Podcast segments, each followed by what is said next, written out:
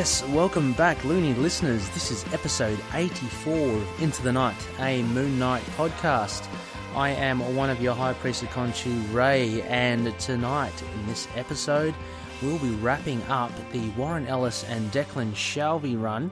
Um, released uh, circa 2014-15 um, so we're looking at issue 6 and with me as always is our intrepid high priest of Khonshu as well Khonshu um, Konoshu Konoshu how are you Hello, I am doing mighty fine on this muggy Sunday. oh it's a bit it's a bit um it's a bit humid up there Oh, well, actually, it's been really nice, but now all of a sudden it's terrible. So yeah, you know. Oh man, that's uh, that's bad. Yeah, it's been pretty pretty hot down here. I mean, like uh, loonies. Of course, both of us are situated in uh, in Egypt, so you Yeah. know, understandably, it is hot and, and, and humid. Uh, you know, in the Khonshu temple. Uh, but yeah, it's um. It's been okay. I think it's going to be dropping at night though here. So, uh, just a weather report, just for anyone who cares to. This to is know. why you listen, I'm guessing. Um, yeah, but um, look, as, as we say, uh, Loonies, we're here to look at uh, the the last part of Warren Ellis. But before we get into that, of course, just a, a little bit of chat, see what's been happening in both our corners of the universe. Um, Konishu, this past week, anything anything exciting of note? Did you catch any films or? nah, I keep meaning to. Um, I got the weeks ahead of me now. I left my current job, currently looking for another one, so I'll have plenty of time to crack into something good. Got Yeah. A bunch of films there, a few weeks of comics. Is it a is it a relief or how do you feel? Or is it is it a bit Oh, scary it's, or? um, Yeah, I mean, yeah. not having money is not great, but not working at a meatworks is also, you know. Yeah. Are you great. are you a vegetarian or anything? Or Nah. no? Okay, I was about to say like there must be some conflict of interest there if you if you were. I know Uh, a few vegans who are there, actually. Oh, really? funnily enough. How do they uh, respond to what they what they're doing? Just a job, I guess. Have to Yeah, got to put um put butter on the bread, I guess. Yeah. Well, not butter per se. You animal product there, Ray. Come on. Yeah, well, um, okay, well, that's a big thing. So, um, looking, actively looking, um, that will keep you busy, um, but hopefully giving you some time still to, to catch up on your weekly pulls. Um, I know on our Looney Bin chat, think it was Midkind, one of our trusted loonies, he was talking about Daredevil 1 that came out. You read that?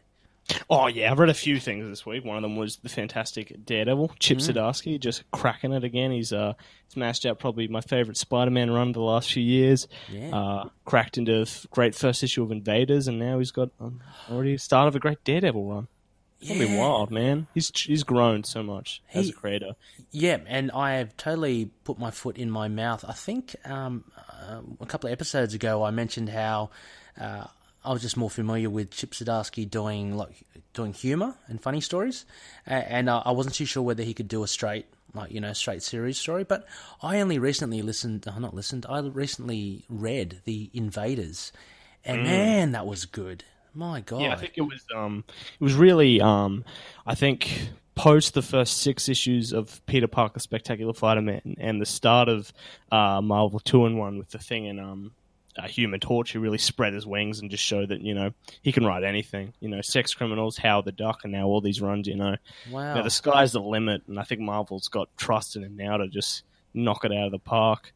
Yeah, and so and he's handled Daredevil well. Is it? is it- Yeah, I, yeah.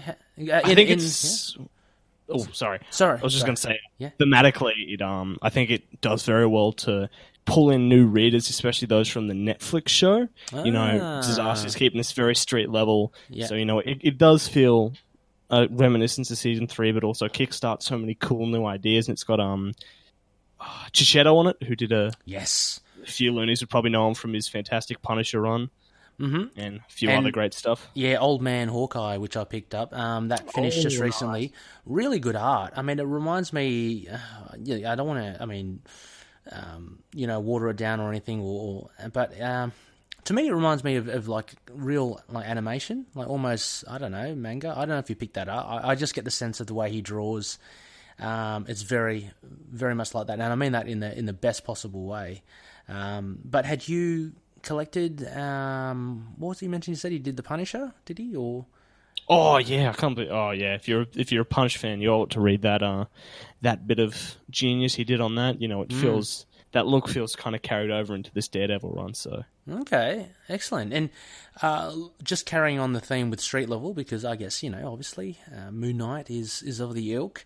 Um, Punisher. I've been reading. Uh, I'm still catching up with my pulls, and um, so slowly getting there. I'm still only about maybe a couple of weeks behind now, but I read the second to most recent Punisher issue by Matt Rosenberg. I must say, I'm quite impressed with his his Punisher at the moment. Um, I didn't read the one with uh, the iron, you know, the iron or the War Machine armor, but uh, this this new run, which was kind of renumbered and it's got the Greg Smallwood covers, really good actually. Uh, I'm not sure if you're collecting that as well, Connor. Uh, I kind of dip in and out. I actually love how um, Rosenberg writes him interacting with the Marvel universe. I think that was that, that great little run, by that little part with Bucky and Scott, uh, Black Widow. Amazing. Yeah, yeah. So um, there's a lot of uh, good comics out at the moment. Any um, are you reading any any classic um arcs or anything like that of note lately?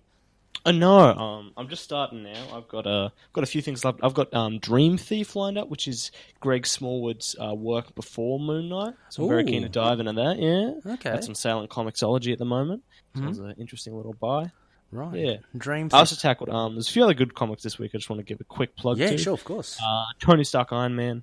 I know uh, if Chad's listening, he's cursing my name, but I'm a big Tony Stark fan. the power of great Chad. run. Yes. yeah. Uh, Wasted Space from Vault Comics, along with These Savage Shores, are just you know some of the best comics on the market. I think. I think Vault have just proven themselves crazily well. Uh, Die from Cr- um, Kieron Gillen is Mm-hmm. also gorgeous with Stephanie Hans's artwork. They did uh, Journey into Mystery over at Marvel. Some people might remember him from there. oh, okay. Yeah. And then uh, G.I. Joe Sierra uh, Muerte uh, by Michel Fiffe, who does Copra, which, if you haven't read Copra, Copra, everyone should read Copra. It is just Oh. one of the best action comics around. No, I haven't. Uh, okay, cool. I mean, we'll Yeah, to, it's- yeah. It's uh, yeah, he's uh, he's an indie creator, but it's his homage to uh, Ostrander's Suicide Squad. Okay, It's just this crazy, off the wall psychedelic action. Cool. Oh, we're gonna have to include this in the show notes, if anything, just to to be like a, a note for myself to to catch up on. But no, that sounds great. Far out. So you have been uh, have been a busy bee with the reading. Um, oh, and, and I'm assuming all these are either just recent or kind of ol- This older week, runs? yeah. yeah, yeah, yeah, yeah. Okay, I mean, but I mean, they're, they're like uh, older runs, are they, or or or they are they current runs? Yeah, no, all of those comics are either uh, all came out this week that I just dropped down. Ah, Okay, right, okay. Cool, cool, cool. Uh, look, I, I won't even bother going through my, my list. As I said, I'm a couple of weeks behind, so I've only just um, got my stuff posted. Uh, got stuff Mm-hmm. posted to me. So I've got. Um, look, I've still got to catch up with Avengers. Um, that the Iron Fist. Oh, me one. too, Yeah, yeah. thirteen with the um the And female. the Blade ones Yes. now too. Yeah. So looking forward to that. Um, so unfortunately, and uh, a quick shout out to the Sons of the Dragon Iron Fist podcast. Yep. I haven't listened to your latest episode only because I don't want to be spoiled. Um, but once I read that, that'll be cool. Uh, yeah, there's like uh, West Coast Avengers, Punisher, still uh, Amazing Spider-Man. I'm loving the Nick Spencer. Amazing Spider-Man. I, I find it just really enjoyable to read. Um, I'm getting the singles. I might consider either getting it in some sort of collected format. It's really, really fun stuff. I'm, and I'm a fan of his from from Ant Man and uh, and the Secret Empire stuff. Um, Superior Foes as well. Superior. Yeah, I haven't read that, but that um, that- Oh, crazy! yeah, that uh, I've heard the really really good things about it. So, um, but apart from all that, uh, there's just a couple of like oldies that I'm reading. Um, I've just finished All Star Superman, which is Oh, big. yeah, just doing doing my bit for uh, you know trying to become a Superman fan. Um, just curious about Superman in general. So that was that was a great run by Grant Morrison. I must say, Frank Quitely art was was superb. Um, yeah, really really good stuff. It capped off really well. Um, so I finished the last. Um, they go by episodes, not chapter. So episode twelve in that collected format, um, and that was really good. And I've uh, and I've just started again another little shout out from our fellow collective, uh, the Signal of Doom. Um, I am just starting Starman, which is um, by James Robinson. Yeah, have you read that? And like, all, Yeah, one of the greats. Wow. Suffers from not being in print, really, but Yeah. apart from that, you know, everyone should be reading it, as I'm sure you concur. Mm, oh, I, I've read um, just I think issue zero, issue one so far. Um, but I remember Chris from Defenders TV podcast uh, talking about it um, when we were chatting about you know what he liked to collect, uh, and yeah, I must say it is well worth a read. It really reminds me of. I don't know, like I guess I'm not experienced with DC, but like Vertigo, like it, it reminds me of um, something that's just you know left of center or you know from the usual DC universe and has its own little pocket, which I kind of like, and I guess you can liken that to to Moon Knight.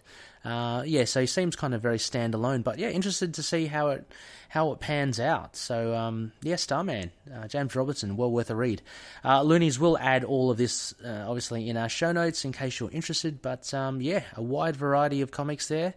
Um, but tonight, of course, we are going to look at our lovable foe, chappy. I don't know. Yeah, especially in this uh, delightful, happy issue we're about to cover. yeah, exactly.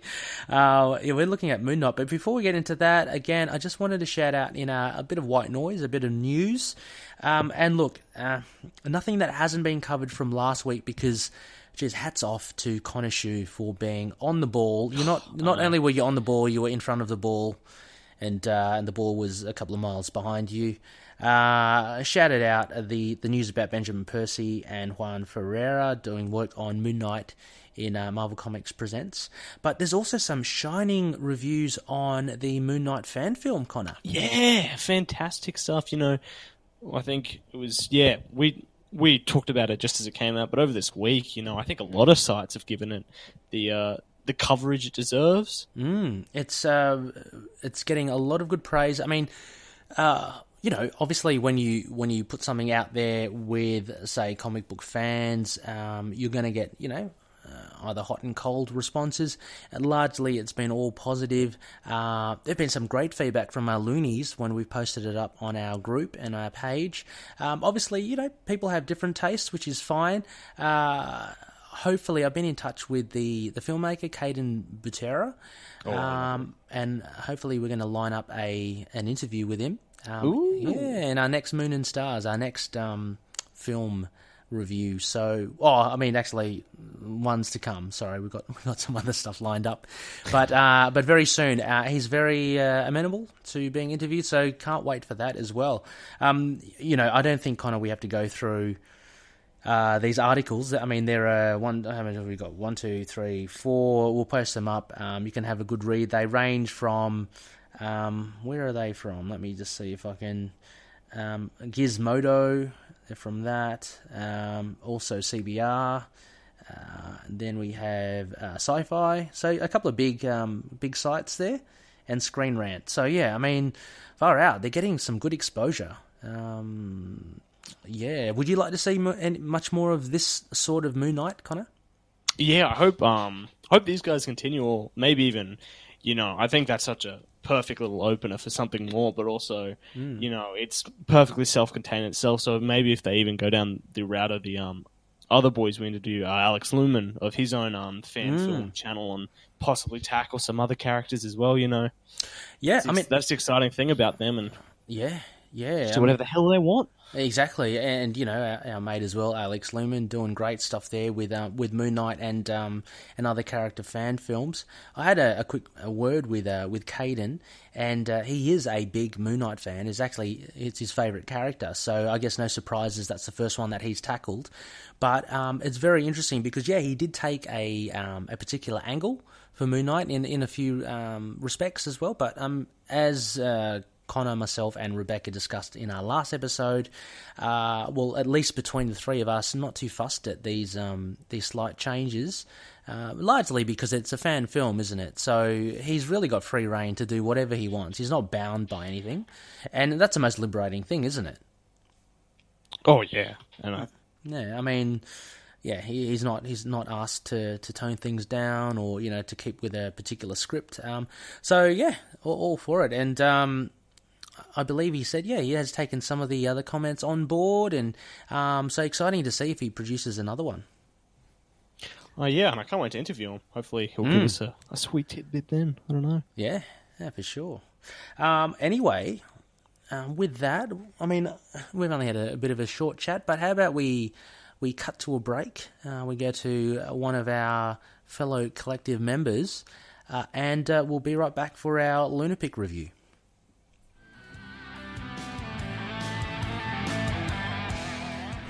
Hi, this is Chris, And this is Brian. and we are the hosts of Inner Demons, the Ghost Rider podcast. And you can find us on iTunes, Stitcher, and other podcast apps for all your Ghost Rider needs. Ride on.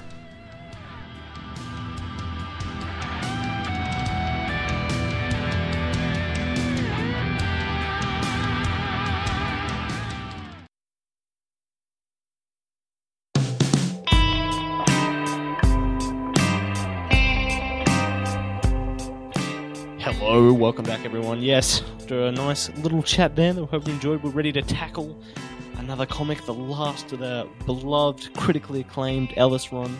Before we uh, continue on Volume 7, uh, we're going to tackle Moon Knight Volume 7, Issue sp- 6, Spectre, which was released in August 2014 from writer Warren Ellis, artist Declan Shalvey, colorist Jordie Bellaire, letterer Chris Eliopoulos, and editors Ellie Pyle, and the uh, always present Nick Lowe. Smash it. Smashing, yeah, and um, uh, you'll be happy to know loonies as well, uh, as well as for you know first time or new listeners who are um, kind of keen to know more about Moon Knight. You uh, this issue is is available, uh, readily available on the likes of Comixology and Kindle as a digital format. Uh, it's available on Marvel Unlimited if you've got that subscription. It's well worth a subscription. So, um, yeah, consider that, that they've got like, what, 50,000, I don't know, thousands and thousands of comics that you can plunder.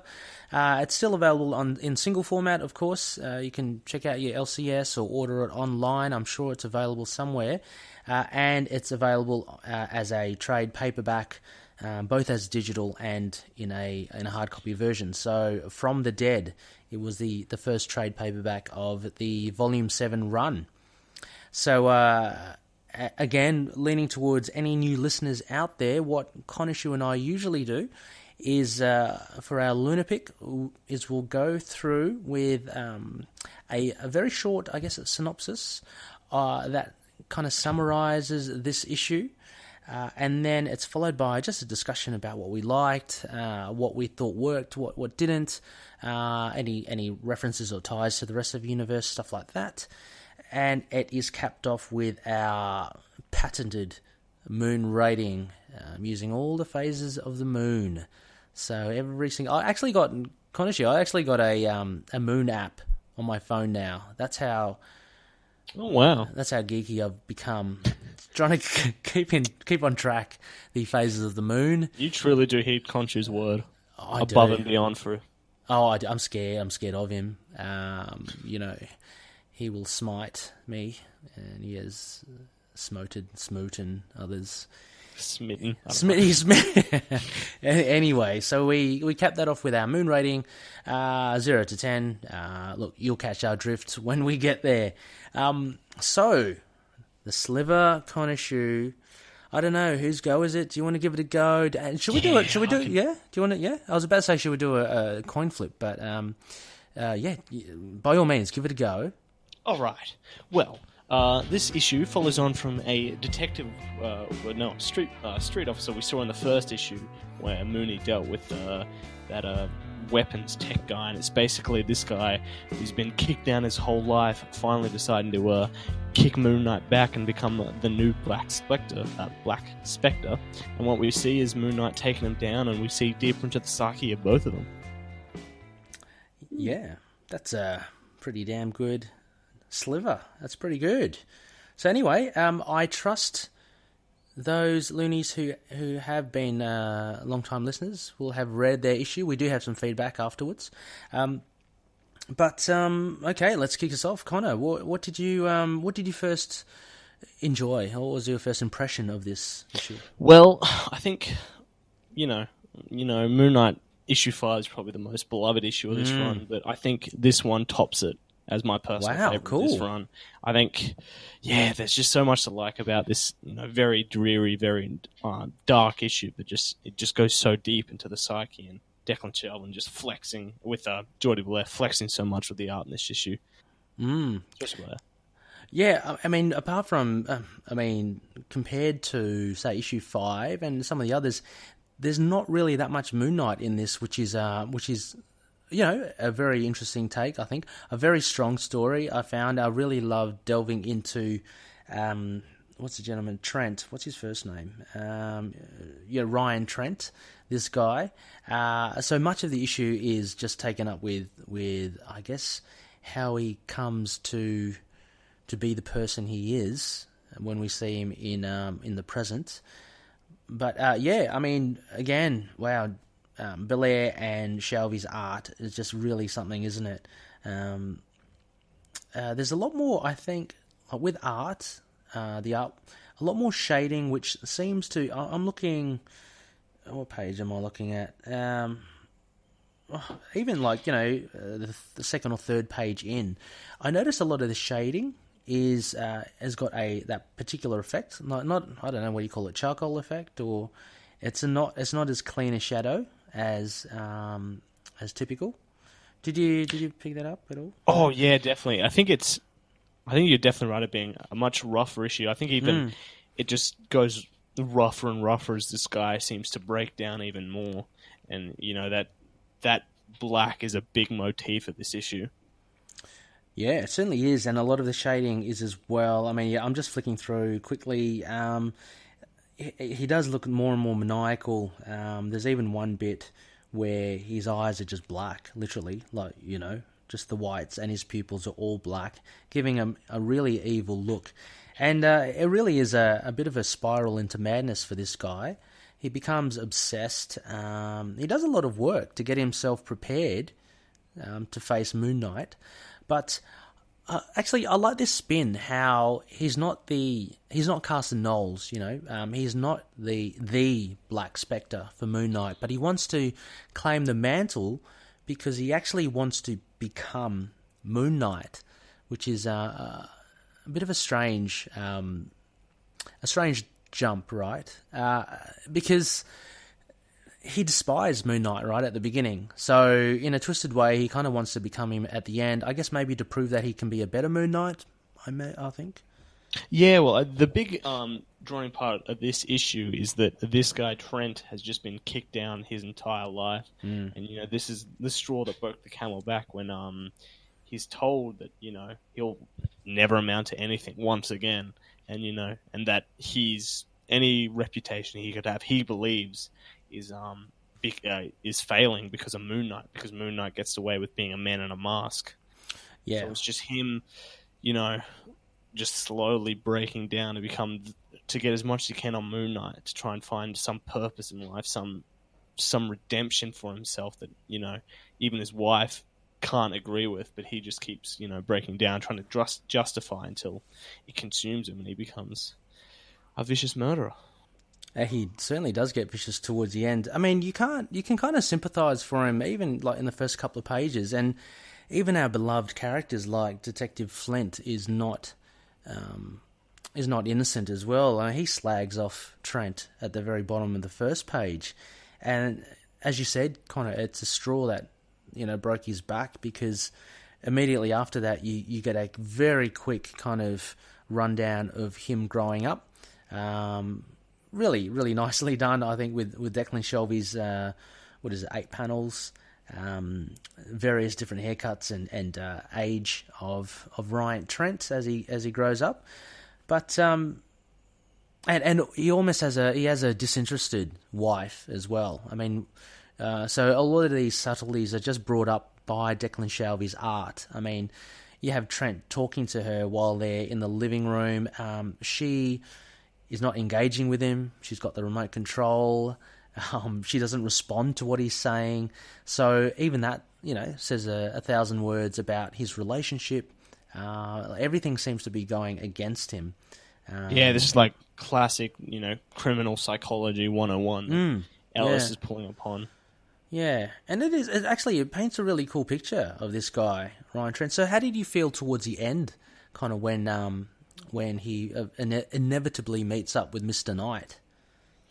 Well, yeah, there's two things. I think I always love a story like this where Moon Knight is more of a, a presence and we see the world around him. You know, some like you know a lot of stories I grew up really loving, like you know Boogie Pop Phantom and a bunch of other a bunch of other cool comics like this. Like Moon Knight is such a powerful force, you know, on the street level, and it's obvious that we zoom out to see the perspective around him. But yeah, I just love the way Moon Knight's portrayed in this because, and you know how it relates to Trent because I think we've seen we've definitely seen similar things before. You know, my mind immediately jumps back to the start of the Huston run.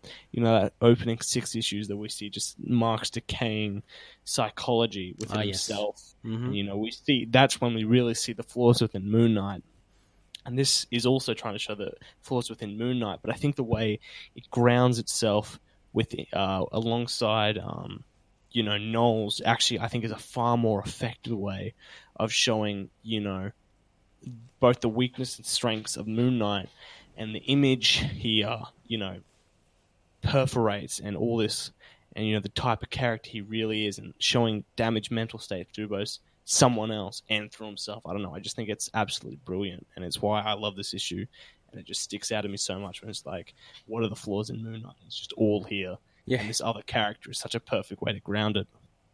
Yeah, no, for sure. It's um, I hadn't read this issue for a while. I mean, admittedly, out of all the six issues, uh, this would probably be, I don't know, probably there with maybe issue, I think it was issue three or two. That was the the least read, I think, out of the six. Um, but it is very solid, and, and I immediately appreciated it. It's got a lot more.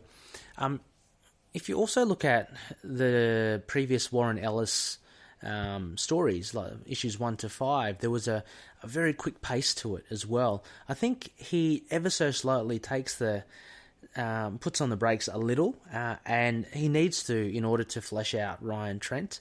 Um, so there's a lot more uh, dialogue spoken here as well, but um, uh, like kind of like you mentioned last week, uh, the you know back in the 80s with um, that classic run uh, it's nothing like that. I mean the, the dialogue here serves a purpose as well as the visuals. So um, there's a lot of meat that warren ellis is, is putting in here. Um, and a lot of it is invested in ryan trent um, who ends up being quite a quite a proficient well, it's funny because he's quite he spends a lot of time um, working up to to meeting Moon Knight, and he spirals further and further down. I found a, a little, well, I guess a little tragic at the end that it was a bit of a inept um, handling of bombs that kind of was his undoing. Really, um, he kind of goes toe to toe with Mister Knight. Uh, he manages to get a dart into him as well. Yeah, he even tries to, you know, um, he talks himself off that Mark Spector was just a mercenary. You know, he's been in the force for ages, Mm. and you know, I, you got to even wonder whether you know how much, you know, Moon Knight really prepares for this as well. And you can just see them properly battle off. Yeah, um, look again. Maybe um, there's something that you can elucidate to the listeners as well. Of, maybe I've missed something here. So towards the end, when he is waiting, he's got three bombs rigged up. Um, uh, ca- you know, with the cars on either side, you can see it as uh, Moon Knight's limousine comes um, driving down the road. Uh, he's got three cars set to blow. Um, that third one that doesn't go, that is just purely coincidence, right? That didn't that wasn't due to any fact. I mean, so literally, I guess what I'm saying is that his plan could have really come to fruition um, uh, if that third car blew, right? Because it's the third car that blows in front of him or behind him that actually um, neutralizes him, so to speak. Yeah, well, actually, I don't know whether that was just. It does seem to be a part of his malfunction, but I also don't know whether um, Mr. Knight prepared for this. I think it's left. Maybe I think it's left possibly vague, but it could just be, you know, the proof that shit goes wrong and. some- yeah, I mean, because yeah, if you look at the three mobile phones that he has, the third one has a cracked screen. So I don't, um, I couldn't recall whether I don't know whether we were referenced a um, uh, a mobile phone somewhere else. I don't know why the third one was cracked. Maybe that was just um, for us to kind of rationalize um, that it didn't go off compared to the other two. But it's a pretty critical moment because uh, if that third one goes off, then um, by all rights, at least uh, Moon Knight, uh, Mr. Knight, even if he does survive it, at least there's not that third car that eventually um, incapacitates Black Spectre. Um, so I don't know. I'm, I'm just trying to. I'm picking a little a little holes here, Connor. Uh, there's a bit of a suspension of disbelief. Of course, you've got to, um, you know, and, and, so Warren Ellis is very economically shown that by, I guess, showing a cracked screen and saying, you know, well, this is why it didn't work because he unfortunately didn't pay attention to his equipment, and uh, and that's why the third one didn't didn't blow up. But um, but maybe if we can just spend a little time here, Connor, as well, the art towards the end with the oh. explosions and the and the shrapnel and, and the the glass from the cars, absolutely brilliant from both Shalvey and Bellaire. I think yeah, I think you know there's a crazy amount of detail with the fire and explosions, but these pages just ring so true with the way that Shalvey works with Bellaire, leaving ample space for you know these big black borders. Mm, um, yes, yeah and just yeah, and just the way the fire here, yeah, just works with the black, the distinct black and the distinct white, and then the shadows and just the stage of this fire. It's just yeah. it's just nothing like it. It's just gorgeous beyond belief. It is, and I believe it was set up as well um, by. Uh, so the fire and all that is so striking in the last what um, three or four pages because much of the issue with Bellaire, she's obviously toned things down, kept things in the darkness. Uh, everything's uh, a bit more neutral coloured, like um, your, your blue greys, your greys. Um, everything, uh, a lot of shadow, a lot of shades. So everything's kind of uh, muted.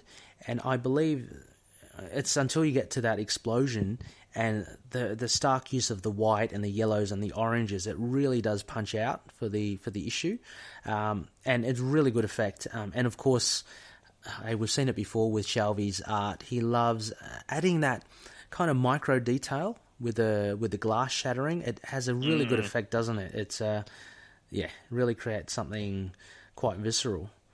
Um, yeah. So, sorry. Oh, sorry. I'll let you finish this point before no, I go no. on. Oh no, that that was it. Oh I, yeah, I'll just actually go back a bit more as mm-hmm. well. Mm-hmm. You know, this issue dealing, you know, so much with Psyche. There's a brilliant there's a brilliant use, you know, that scratchiness you're talking about. There's a real great progression. So we see, we see it so vividly in the first page, as you know, it shows this guy dealing with it. But then it suddenly becomes very clean again. Mm-hmm. See him, you know, as he first starts investigating. These are, you know, the that scratchiness isn't really as apparent. You know, it's yeah. kind of uh, colored as well. And, you know, as he slowly dinks, uh, you know, sinks down even to the way they draw the shadow of his beard, and yep. then he speaks to Marlene and Frenchie, and you know, and then it cuts back to his wife, and all of a sudden that scratchiness is returned and the shadow seep in, yeah, and it's just you know such a great way of you know visually showing the degradation of this man's psyche and the world around him. Yeah. Before quickly going, before then moving to the dark of the streets, and then the massive, you know, ac- action-packed black, white, red fire scene. Yeah, no, for Brilliant. sure. Yeah, for sure. Uh, and just um, following on that point as well, Connor. So we do see a couple of uh, Moon Knight's supporting cast in Marlene and and Frenchie. Uh, what did you think of their their um, role in this issue? Oh yeah, I think it's great. You know, like that comparison to Huston I brought up before. He yes. used um, Marlene yep. and Frenchie in a similar way, and this yep. works just as well. You know, it's such a such a good look from them when they're living their lives and they and Moon Knight's just a memory of you know another time, and that they talk about him in the past. It just seems you know, it just seems to rectify that. Without the Moon Knight, is really just you know this lost, violent lamb, you know, hidden in the shadows and really hurting himself without him. Yeah, I, I like the um, I like the direct continuation from the Huston run here. Like um, Frenchie's response to uh, to Trent as he masquerades as a Shield agent. Uh, is really just dismissive of Moon of Moon Knight, isn't it? Uh, and similar with Marlene as well, but she has more of a, um, uh, I guess, I don't know. For her, it just seems I don't know. Maybe the way maybe the way it's drawn and the look in her eyes and stuff and her body language. It's a bit more resignation about about accepting the fact that um, the man that she thought she loved and thought that came back from the dead uh, was not the man at all. Um, in the man that is Moon Knight now, and she seems a little sadder at it. Um, Frenchie, though, uh, I don't know, has a an air of aloofness to him, um, and just like, oh, I've had enough of this shit, you know, about Mark. Uh, and it's good to see him in uh, his restaurant, which was introduced, I believe, in um, in the Huston run as well. So, um, so good use there, and again showing that Warren Ellis has done his homework. Oh yeah, it's just you know, Yeah, just such love for the character and Yeah. a whole new direction as well. Yeah, for sure. And um, that also kind of well, when I say homework as well, I guess it's uh, it's his own work that he kind of references. I love how Warren Ellis references. Um, you get little bits of at least uh, issue one, issue um, issue three. Uh, issue four, Yeah. you get references of them all throughout here, which is is a good way to tie tie up um, their six issue run. I thought so. Um, so obviously, as you mentioned, Connor, at the very beginning, there's reference to the underground bunker uh, where the Shield agent, who he actually he steals the ID card, um, who we remember from issue one was that kind of deformed, crazed, you know, cyborg of a man. Uh, he was murdering people, so there's a, a tie into that. Um, We see ghost punks on we, the newspaper. Yeah, exactly. Ghost. Headline. yeah, I, I, I was drawn to that straight away. I remember, yep, issue three, that's awesome. Uh, also, issue four, which was the remember the mushroom, the weird hallucinogenic stuff. Um, I took that. If you if you go to, there's an almost silent page where Trent goes to. Um, it says like an, a laundromat, and then he goes to a crime scene, and there's that hole in the um, in the floor. Um, have you got that page there, Connor? Oh yeah, Yeah. So that was the room, if I'm not mistaken, where uh, Mr. Knight uncovered the, the corpse under the floorboards. that was releasing the yeah. yeah that was releasing the spores, the um, things that were making people go crazy, um, and that's where he kind of slept. So there's a little bit of a, a, a nod there as well. Uh, so yeah, so you get a few. I'm I'm assuming there's issues two and five referenced somewhere, but um, I'll probably have to, to look further. Maybe not. Maybe maybe Warren Ellis has just picked those ones. But uh, yeah, I like how Warren Ellis references his own work, which is which is a good way to, to cap off this this run. Oh yeah, and what a good run! One nice trade, you know. Yeah. Oh yeah, very good. Yeah, that first trade is really good. I don't I don't mind the um, Cullen Bunn and the the Brian Wood ones as well. I, yeah, I'm very keen to tackle them again with you. You know, Yeah. these ones are definitely the ones reread the most, and I think you know it'll be good to give them the proper time to shine. And talking with you and Guess, I think Yeah. maybe even give me a whole new perspective. Yeah. Yeah, there's You absolutely it's hard not to love Smallwood. You know, Oh yeah, Smallwood stuff What- in. what oh yeah, yeah. There, there's a lot to uh, unravel in that second um, arc, um, and the third one with Bunn. I feel that he, uh, I don't know. I hate to say he's trying to emulate. Uh, Warren Ellis, but I feel that he was trying to do something of that. Like you know, each issue was a standalone, um, but it was still very. Uh, I found it very effective, very good indeed. Um, look, just before I don't know, before there are any final comments, another thing I wanted to just uh, talk about. Well, two things. Um, just um, Trent's kind of descent into madness, um, but also, um, well, actually, I think that's probably that's probably it. I, I wanted to talk about how he disposes of his wife, Connor. I found that quite shocking. Oh, yeah. yeah, It I was mean, the real final nail in the coffin that this guy's just gone. yeah. It- Absolutely. I mean, it shows how far gone he is because she has done nothing really to him. Like, if anything, she is the only companion, the only friend that he has in the um, in his whole world. Uh, but he does say, uh, you know, there's another thing too. Moon Knight works alone, no ties.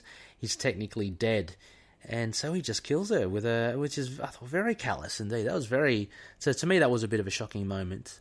Um, and then obviously towards the end, he's he's gone. You know, he's gone gangbusters here. He so he's killed a guy in a in a car, obviously a black dart to the head, um, and he's taken two people hostage by I guess um, I guess I guess positioning himself to the best vantage point to to, to watch the fireworks, so to speak. But um, yeah, he's pretty ruthless in it. Um, yeah, so uh, also I guess kind of any thoughts on the ending because it is quite abrupt. Like what happens to him? Ooh, yeah. Let me just flick through. I think those. I think. Which doesn't matter. Does it live? Does it not? It doesn't. know. But And it's you know um, that's. Oh, yeah. sorry. No, I was just gonna say it's typical Warren Ellis, isn't it? It's just such an abrupt ending, and each of his issues seem to be quite abrupt. Well, most of them did. Yeah, it's, and I think it really that um that you know complete disregard to this person through Moon Knight is supposed to reflect on us. We see you know that callousness of Mister Knight. Like it doesn't matter what happens to him because at this point Moon Knight just doesn't care. You know, he's made his point that those final words will forever, you know, live on with us as readers, and you know, Trent is just another, just another beat up villain in the streets. I, I, I I mean, going back to the, I really wonder how the fight would have panned out if that third car hadn't blown up because, um, because Trent, I think for all intents, was kind of winning. He he blew up the uh, the limousine and he blew up the moon glider. Um, Yeah, it would have been a proper scrap. Yeah, and he and he got a shot into Moon Knight. He was about to throw one of his darts, and um, he managed to get a dart, uh, like a black dart, into Moon Knight. So, and he had a gun trained on him. So, um, it would have been very interesting. Um, I, I guess, I guess that's it with with Mister Knight. He's got someone up above looking after him, i.e., Khonshu, um, and that's why he's the the Avatar of Vengeance, and that's why I guess Trent never could be. And it is a little sad because again, it shows yet another failure for for Ryan Trent, someone who's been kind of beaten down th- all throughout his life, which is um, it's a little little sad. But anyway, um, not when he starts killing people. No mercy there. uh, yeah. So I don't know. Anything else? Uh, anything else of note here, Connor, that you'd like to to raise? No, I think that kind of covers it nicely. Uh, one other, just one little thing for me. I, I, I couldn't help but think of Charlie Cox when uh, I saw Trent as the FBI agent. I don't know if you got that as well. Uh, the glasses, um, the suit and tie, the five o'clock shadow. I just kept on saying Charlie Cox, going, oh, why is he so bad? But um, yeah, anyway, I guess having said that, uh, we can go to our moon rating system. So, Konishu, wow, you, you've uh, you let your hand show a little there, saying this is Oh, one of your faves. Uh, I'll let you kick us off then. What would you give this Moon Knight Volume Seven, Issue Six, the last one, Spectre? That is the big old blue moon. Woo! Could be nothing else. Wow. Okay, jeez, that's uh, that's pretty up there. Uh, new listeners, a blue moon, obviously once in a blue moon, it's very uh, rarely used. Look, we've used it a couple of times, but you know, uh, it, it is uh, up and above a full moon. So, uh, if you were to equate that, Connor would be rating it above ten out of a ten in some capacity. So, I only given it once to issue five, and you know I prefer this more than issue five, so yeah, got to give it that love. My God, very good, very good. Well, um, I was going to give it a, um, well, I am going to give it a waxing gibbous. So again, new listeners and probably current listeners, a reminder: a waxing gibbous would be slightly above a three quarter moon. So I'm looking at a low low end, so maybe a soft a soft eight out of ten. Um, and by soft, I mean the waxing gibbous could be eight to nine out of ten. Um, so yeah, a pretty a pretty high score. I really did enjoy it. Uh, I think eight's right up there. So uh, yeah, uh, I'll be happy to give that. I have given a blue moon to issue five before it. It's a hard act to follow. Issue five, I think. Oh yeah. Um, but by the same token as well, I don't think you can binge. Well, you can, but I'm thinking like Warren Ellis, since they're all one shots, there's no real need to binge them. Like they're also standalone. Um, so you could easily read issue five, leave it for a while, come back, read issue six, Oh yeah. and yeah, not not have any of that overshadowing for issue six. Um, so anyway, wow, so big uh, big points there. Um, we aren't done yet with our review. We have a few bits of feedback, which uh, just pulling up now. Well, we got a cross from uh, what is it? Facebook and F- yep, Facebook Yeah, and our Facebook group. Facebook, Facebook. So, um, yeah, Connor, let, let's uh, just alternate here. Um, why don't you kick us off here? Yeah, the lovely Midkind. We're talking about him before. Um, talking about Daredevil. Now he's here to drop some thoughts on issue six. He says. This issue was a great way to wrap things up for this run. I never expected Ellis would use a background character from issue one and make him obsessed with Moonlee. Also, it was a very clever way to bring in cameos of Marlene and Frenchie. I have this headcanon that Beatrice was already existing by the time Black Pe- Black Spectre Jr. found her. Fair, maybe? Mm, Uh, Timelines? Yeah. And, uh, well, it continues with, but what really makes it a memorable issue for me was the last scenes. It elevated Mark's coolness exponentially, like, damn, son. Most people are struggling about for love and affection. You just struggled away, damn. anyway, that dialogue is one of the most memorable parts of this run, along with punching goes, brain mushroom dreams, and kicking five floors worth of ass. Oh yeah, thank you, Midkind. That is um, yeah, fantastic, and of course his references there to all the other great issues of Warren Ellis. Uh, you're gonna have to help me out here, Connor. I didn't quite understand his reference about um, already existing by the time Black Spectre Junior found her. Um, was Black Spectre? Was he? Was he in the Bemis run? I've forgotten. I don't No, I think he was just pointing out that, you know, the way timeline works, you'd have to think that Beatrice, because, you know, she was already, you know, she was speaking. She was, Yeah, true. I can't what she been like eight Yeah, in something like that. this run, so she probably would have actually been already with, um, already been born here. Ah, right. Young. Yeah, yeah, no, absolutely. Um, but no, thank you, Midkind. That that's great. And of course, yeah, Marlene and Frenchie. Uh, it's it's good to have them. We didn't see much of the supporting cast in in the Warren Ellis run. I'm just quickly scanning my brain. Um, Gena's Diner. I don't think we saw Crawley. I don't think we saw. Um, so it was good to see Marlene and, and, and Frenchie. Uh, and my favourite, Samuels. He didn't make an appearance. He should have. Anyway, we have uh, another um, bit of feedback from Noel, our loony mate Noel, and he says, My personal uh, least favourite issue of all the Ellis Shalvey run, but still a pretty great issue regardless. Uh, love the callback to a prior Mooney rogue as well as his former associates and the overall pacing of the issue. Uh, they get the backstory of Trent's trauma, motivations, and slow descent in a compelling and quick way. Absolutely agree. Uh, not much action, but when it hits, it explodes. Pun intended. Very weird wrap up to the issue, which is on par for every issue of their run, and something I quite enjoy. I love the way Ellis characterizes Moon Knight's speech in an almost poetic and surely nihilistic way.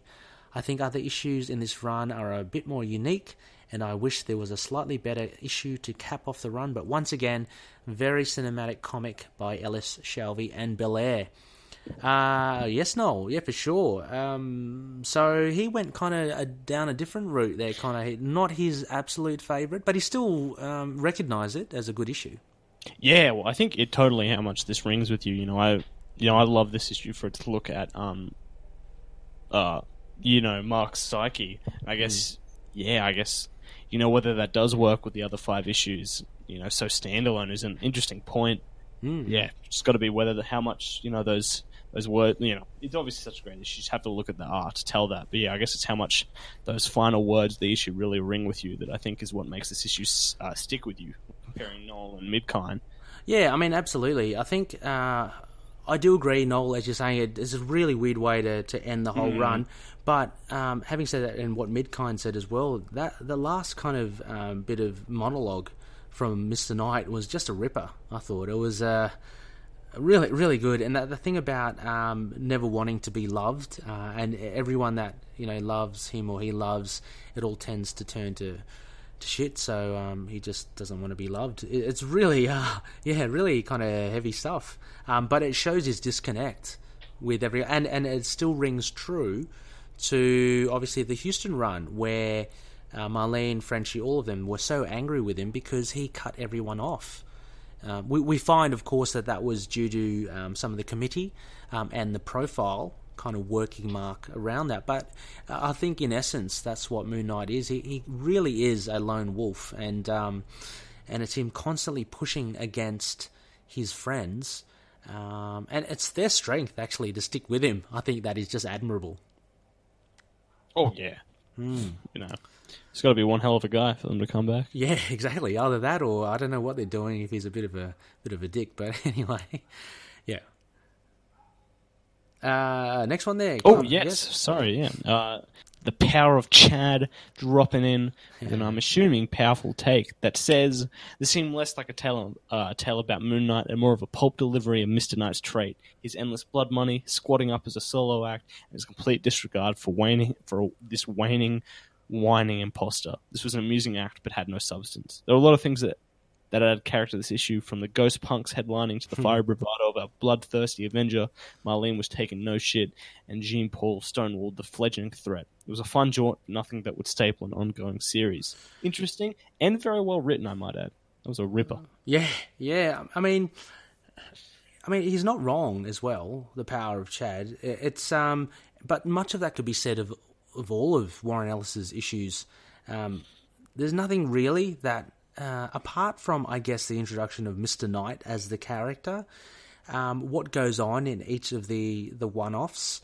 Um, they're so self contained that there are no real kind of ripples or ramifications for them that I can think of. I mean, if you look at the next run, which was Lemire and then Bemis, no one really took any of what's happened in, or, or, or sorry, Bunn or Wood as well. No one's really taken on board anything what what Warren Ellis had done. It's so standalone. Uh, if I get that wrong, Loonies, please in and let us know. But I'm I'm assuming, yeah, uh, I can't think of anything that really ties into Warren Ellis. Yeah, and yeah, I think, like I said, I think you know it'd be.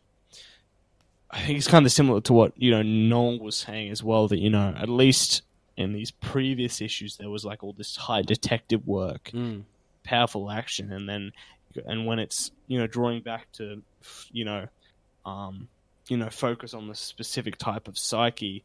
You know, once again, how does that resonate with you, and how do you think it works in telling a story? Is you know how you feel about it. like I definitely could totally see something spinning out of this. I could see this run continuing from this point, but you know, Mm.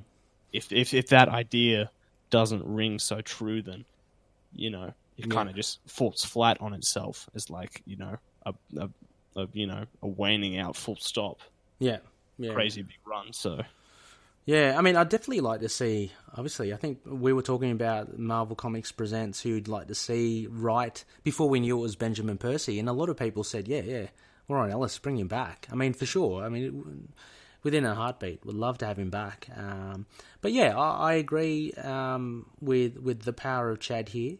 Uh, yeah, it, it doesn't. Um, what does he say? It's a fun job, but nothing that would staple an ongoing series. Yeah. So uh, they were very six very well told, um, fun stories. I'm actually I'd be interested to know any loonies out there. I don't know uh, if we've come across them, uh, Connor. Anyone out there who doesn't like the Warren Ellis run? Be really keen to hear your thoughts um, as to why, or you know, because obviously, and there's nothing wrong with it because it's all personal taste. But um, there seems to be just um, so much so much uh, love for, for this this run, um, which you know rightly justified. But um, yeah, here, send us your thoughts if you thought otherwise. Um, finally, we have uh, some feedback from our Facebook group uh, from Josh Geronimo Johnson. He um, he writes in and he says. I often think this issue gets overlooked, possibly due to the spectacularness of issue 5 full on, absolutely. However, I must say it's a nice low key finale for Ellis and Shalvey. Even like how the cover for this issue is pretty much the same as issue one, just with Black Spectre colours. It's a nice way to bookend the run. Yeah, that's so clever and um, far out. Good stuff, Josh, for picking that up. I did not pick that up at all. Um, speaking of which, Ryan Trent is a pretty good antagonist. To see a guy hounded his entire life and then become obsessive with a guy who he sees as the high bar is a good motivation. And I like seeing him do some detective work and tracking down Marlene and Frenchie, their only appearance in this whole run, uh, researching Black Spectre and honing his skills. How ironic is it that he's undone by himself with his own bomb? I definitely enjoyed him as a one shot villain. all that being said, fuck that guy. He blew up the limo. R.I.P. limo. Uh, yes, yeah. Josh has a uh, has an affinity to the the Mooney limo. Uh, for those who don't know, uh, check out his Isle of Ra. Um, sessions. Um, I also like the Mooney's monologue over the last two pages. It's a good way to end the issue and the run. Good writing from Ellis and great art by Shalvey. Overall, a waxing gibbous from me. Ooh, Hey. he's even using the sick. Well done, Josh. Josh gets uh, a few crescent darts there. Like um, oh, they're badges of honour. I'm not. I'm not saying I'm throwing the crescent darts at you, Yeah, Josh. but it, it, we'll, we'll pin a few crescent darts there for um, using the moon rating system. It's it's uh, highly convoluted, but Josh has waded through the uh, the swamp that is our rating system. Well done, uh, and, and the same same one. So I wonder if he's he's doing eight or nine as well. Um, I did a, a waxing gibbous as well. Um, fantastic points and that book ending, Connor. Did did you did you pick that up at all? I did not at all. Oh no, that's that's the fantastic loonies we got over at the Facebook group. You know, Exactly. all these guys have been, except for you know, midcon. Got to get you on the show, man. All these guys have yeah. crashed on the show as well. It's fantastic loony community. Yeah. dropping in takes that even we don't see. So Hey, big social- love to all these guys that's- that's- and anyone listen. Yeah, Drop a line. Exactly. Yeah. F- feel free. Um, uh, you know, also, I just love how Josh has um, spoken about. Yeah, he did. Uh, Black Spectre got un- undone by his own bomb, which um, is a massive, epic fail. Um, so, yeah, so uh, I totally agree with you. But as uh, as Konishu mentioned, uh, Loonies, yeah, for sure. Please drop us a line. Uh, we're more than happy to uh, to discuss your, your ideas and your thoughts. Um, look, you don't have to as well. Uh, we want to keep Oh, it yeah. kind of open. If you if you don't want it to be um, discussed on the show, we- you know we've got a little little procedure there. Just you know put a little DNB at the, at the end of your comment, um, and that will you know ensure that you don't get discussed. But um, if you do, yeah, we just love hearing and love throwing around these ideas. This is how we kind of all learn about Moon Knight and learn more of him, and it's just fantastic. So thank you, thank you everyone that wrote in. Uh, really good stuff. Um, all right, well, we might just quickly go to another break, uh, but you know we'll be right back for um, just our show wrap up. Hi, this is Dave. And I'm Stu, and we're from the Signal of Doom. We're proud members of the collective, and you're listening to Into the Night, a Moon Knight podcast.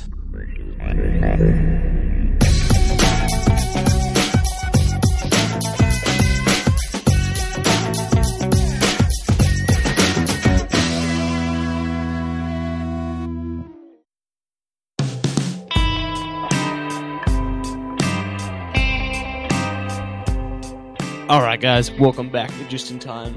Calling our next phase a uh, waxing gibbous. Dropped three times this episode. we're doing. No, we're doing our big trade arc review. Yeah. Uh, following on from our Midnight Man discussion, we're talking about his uh his son. Is it? Mm-hmm. Yep. Uh, who would eventually become the sidekick Midnight, also known as Jeff Wilde. We'll be dealing his introduction and his death. Almost a full look at him by the uh, his uh, events in the Huston. run. Yeah, and uh, and so I think we'll cap it off uh, with his. How should we call it? His first death, um, because he, he dies and comes back a couple of times. Um, so yeah, he. Um, we picked some. There's a, there's a bit of reading here to do. Um, we'll put it in the show notes. But basically, it's coming out of Marc Spector. So he makes an appearance um, issues 4, 5, 8, 10, 11, and then um, 15 to 21, uh, up to the point where he um, he meets his end. Uh, and he disappears for a while before he resurfaces in Round Robin, um, which we saw in the Amazing Spider-Man arc. So uh, this should be fun, Connor. Um, uh, Jeff Wilde. It's funny. I don't know why he's not called Jeff Mogart because, as we know, Midnight Man, Anton Mogart. Maybe he's just picked a, a cooler name. Mogart's a bit uh, a bit dorky. Bit isn't it? old timey. a bit old timey, yeah. So um, yeah, no, this should be good. Uh, yeah, I mean, look, there are a lot of issues there, Connor, but I guess we'll, we'll just discuss it. You know, obviously as a as a whole. Uh, It'll be my first tackling of this, you know, character as originally was. I've only seen him in the Huston Benson run, so this will be yeah, right. Oh, you haven't seen him in the Amazing Spider-Man, Round Robin.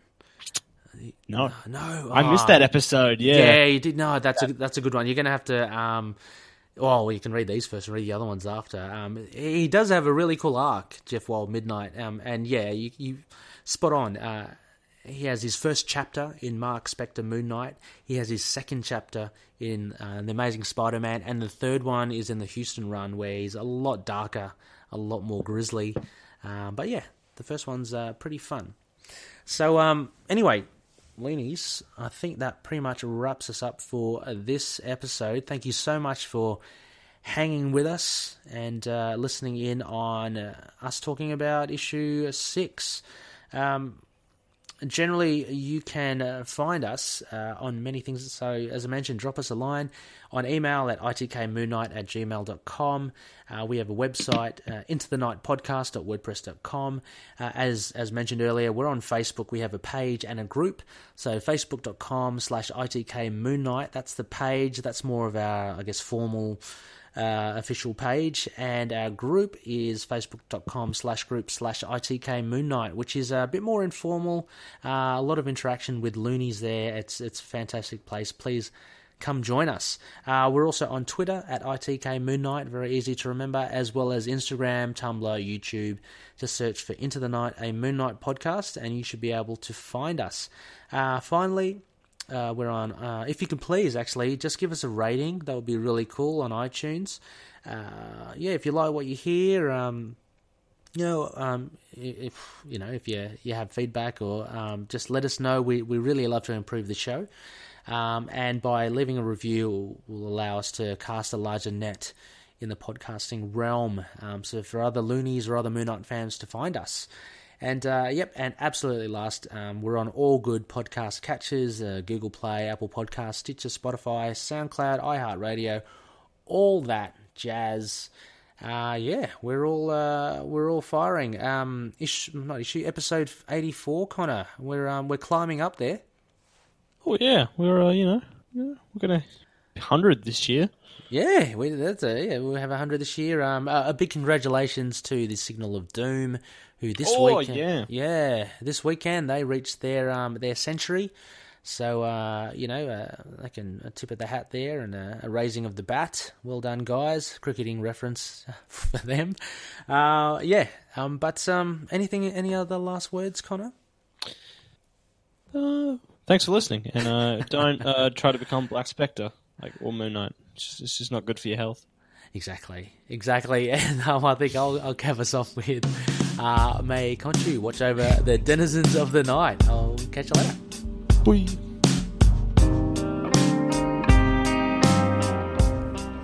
Moon Knight and affiliated characters, stories, and events are properties of Marvel Characters Incorporated. Materials used and discussed within the podcast are intended for critique and review purposes only under the fair dealing concept of the current Copyright Act. The views, information, or opinions expressed during the podcast are solely those of the individuals involved and do not necessarily represent those of the copyright owners.